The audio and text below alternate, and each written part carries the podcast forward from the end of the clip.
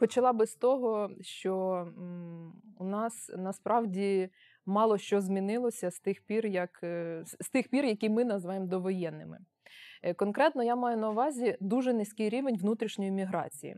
Ви, може, читали, може, наші глядачі читали, слухали, бачили невеселі такі цифри, як, наприклад, 3/4 мешканців Донбасу ніколи не виїжджали за межі своєї області.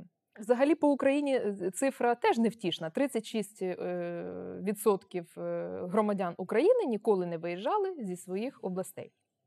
Це означає для держави, що дуже негативні маємо прогнози. Прогнози полягають в тому, що держава тримається тільки на тому, що просто так історично склалося, просто адміністративно є, в принципі, керівництво, зверху хтось утримує, типу там влада київська, якщо думати, що вона прям на все впливає, вона утримує ці території, але клею такого внутрішнього, який склеює докупи ці всі регіони, немає.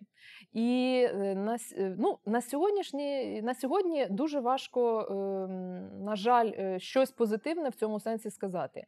Я хотіла би розглянути дуже різні такі сегменти, як, наприклад, громадські активісти. Це громадський сектор мені найближчий. Громадські активісти воліли виграти де-небудь гранти, швиденько піти в готель гламурний в місті Києві, відпрацювати їх, типу зібрати круглий стіл, де переконані переконують переконаних. Замість того, щоб закупити дійсно потрібні матеріали культурні, мовні, літературні, освітні в Києві чи в західних областях і завести їх, наприклад, на Донбас. Точно так само ніхто не доїжджав до Криму. Зараз ми говоримо про довоєнний час. Або чи ви уявляєте якогось депутата, який навіть асоціюється в нас з гуманітарною площиною, з гуманітарною чи культурною сферою, щоб він поїхав і проводив методу об'єднання вчителів історії, чи мови, чи літератури. Ми не уявляємо такого депутата з вами. Правильно, йому набагато було легше взяти телекамери, особливо перед виборами. У нас все життя в Україні вибори, ви помітили. І поїхати в Ірпінь або в Ворзель за Київ і красиво зняти, як він дітям в сиротинці щось там, цукерки, наприклад, привіз. Це жахливо і це дуже ображає наших колег донбасців, наших колег кримчан. Я маю на увазі інтелектуалів, журналістів, діячів культури, митців, музейників.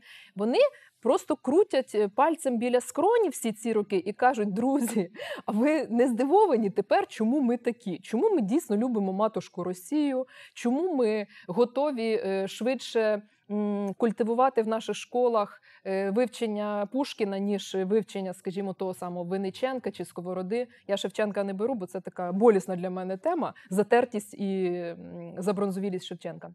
Це може бути окрема лекція.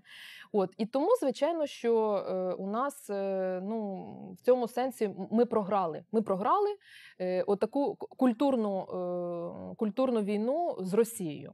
Ми це визнаємо тепер. Коли я говорю «ми», я маю на увазі, на жаль, дещицю активістів, які об'єдналися в громадську організацію «Не будь байдужим», і ще такі інші декілька, буквально на пальцях однієї руки можна перерахувати такі ініціативи.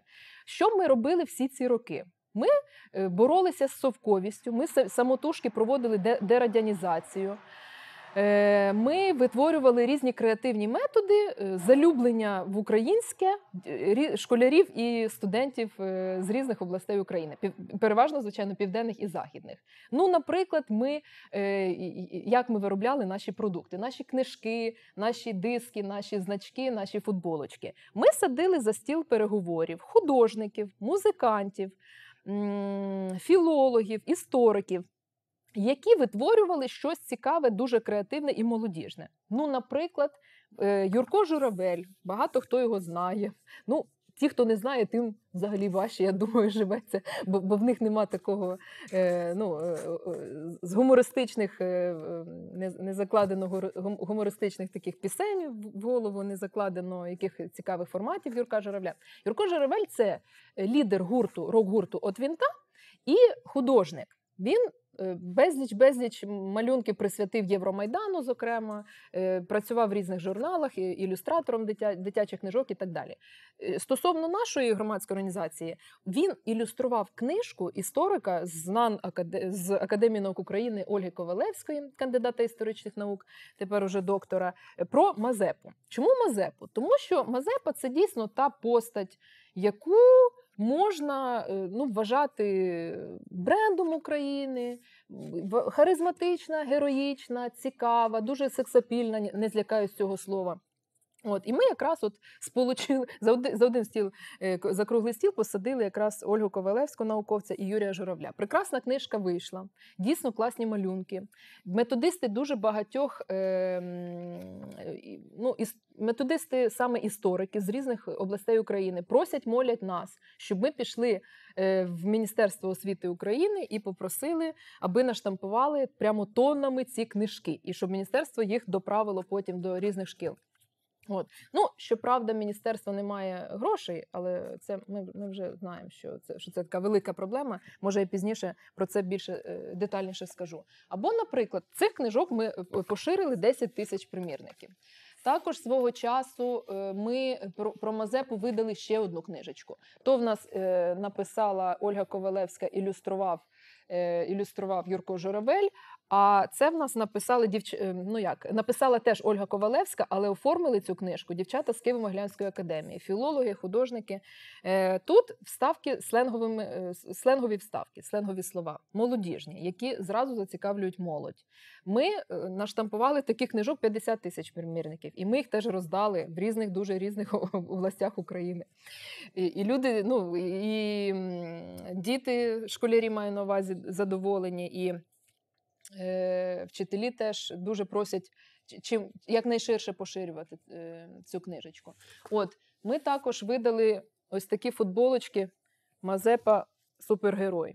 Можна дійсно, я знаю, що тисячі людей готові з цим сперечатися, але це переважно совково заквашені люди. Насправді Мазепа – такий супергерой, почитайте новітні дослідження. Ми зробили великий рок-концерт на 10 тисяч осіб у Палаці спорту свого часу, теж присвячений гетьману Мазепі. Також історичні в нас були книжки «Конотопська битва» і методичка на цю тему, «Карпатська Україна» і методичка на цю тему. І це все масово так штампувалося і роздавалося силами наших волонтерів. Насправді я вам скажу, що книжки і диски в мене асоціюються з колосальним болем у ногах. Тому що ми їх дійсно прямо масово поширювали. Я, наприклад, обійшла свого часу 3000 шкіл в Україні. Чому це все так важко дається і чому ми це робимо, громадська ініціатива? Тому що держава, на жаль, державні структури ні для кого не є таємницею, є неповороткими, немобільними, заскорузлими і некреативними. Чиновники ніколи от такого свіжого чогось не дадуть світові, такого, яке могли би активісти дати і дають. Тому і так було багато років, і так є і в інших країнах. Але в інших країнах позитив полягає в тому, що чиновники кличуть на засідання в свої високі кабінети громадських активістів, які дійсно є свіжою такою пульсуючою жилкою, і які можуть багато цікавого вигадати для склеювання країни, в нашому випадку для того, щоб якось популяризувати спільну для всіх історію України. Зараз є позитивний момент. Дійсно, віце-прем'єр Кириленко дійсно кличе на свої засідання таких активістів, як я, які, в принципі, ніколи в житті не хвалять ніяких міністрів і переміністрів. Ми взагалі до них дуже скептично ставимось. Аж до того, що мене кликали не раз у Верховну Раду балотуватися, і я не йду принципово. Мені хочеться витворювати контекст наш український саме в громадському секторі, а не все зводити до того, що найкращі уми все одно йдуть в Верховну Раду, щоб на них всі помолилися, розумієте? Що значить пострадянський синдром? Помолитися саме на депутатів. Багато ми наліпочок теж роздали.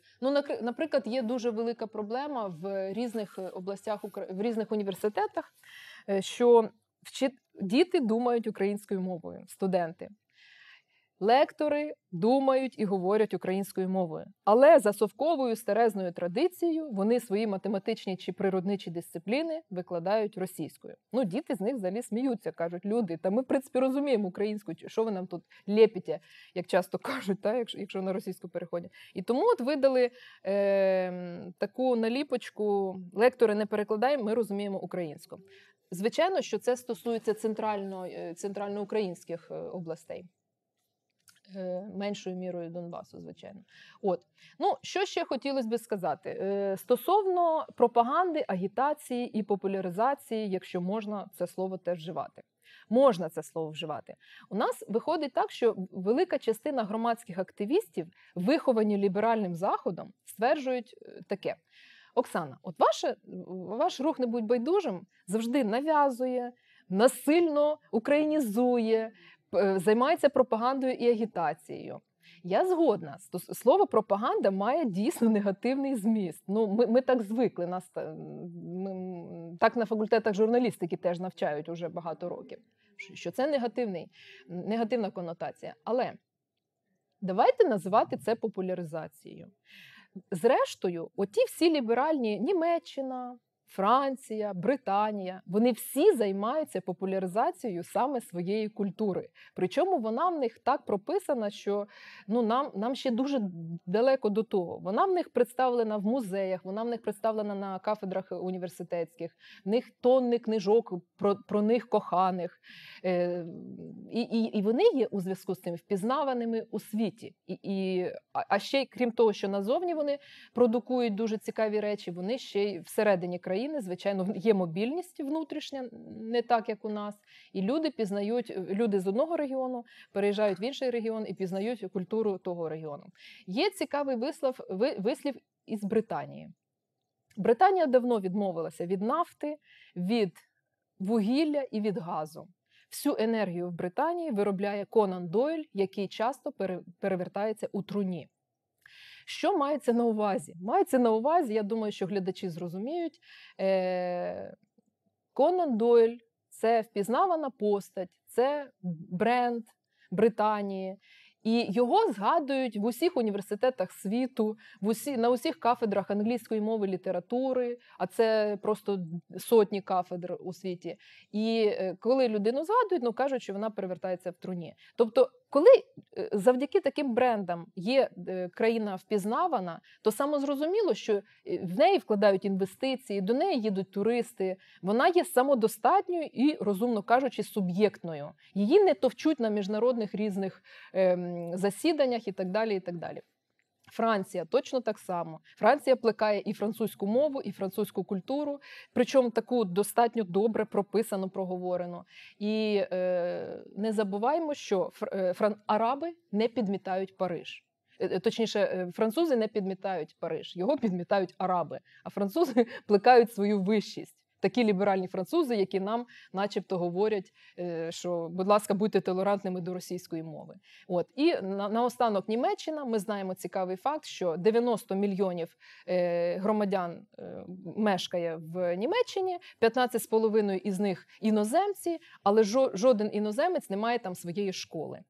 Там все одно німецькі школи.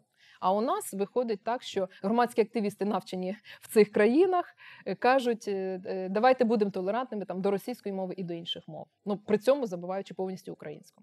Мала честь рік тому стажуватися в Німеччині. В загальноосвітніх школах землі, яка називається Північний Рейн-Вестфалія. Так от, там всі підручники математики або природничих наук якраз прописують саме німецьких мислителів, світочів науки і так далі. Не турків, і не арабів, і не поляків, і не росіян, і не українців. Як люди цінують своє, як люди красиво себе подають скрізь.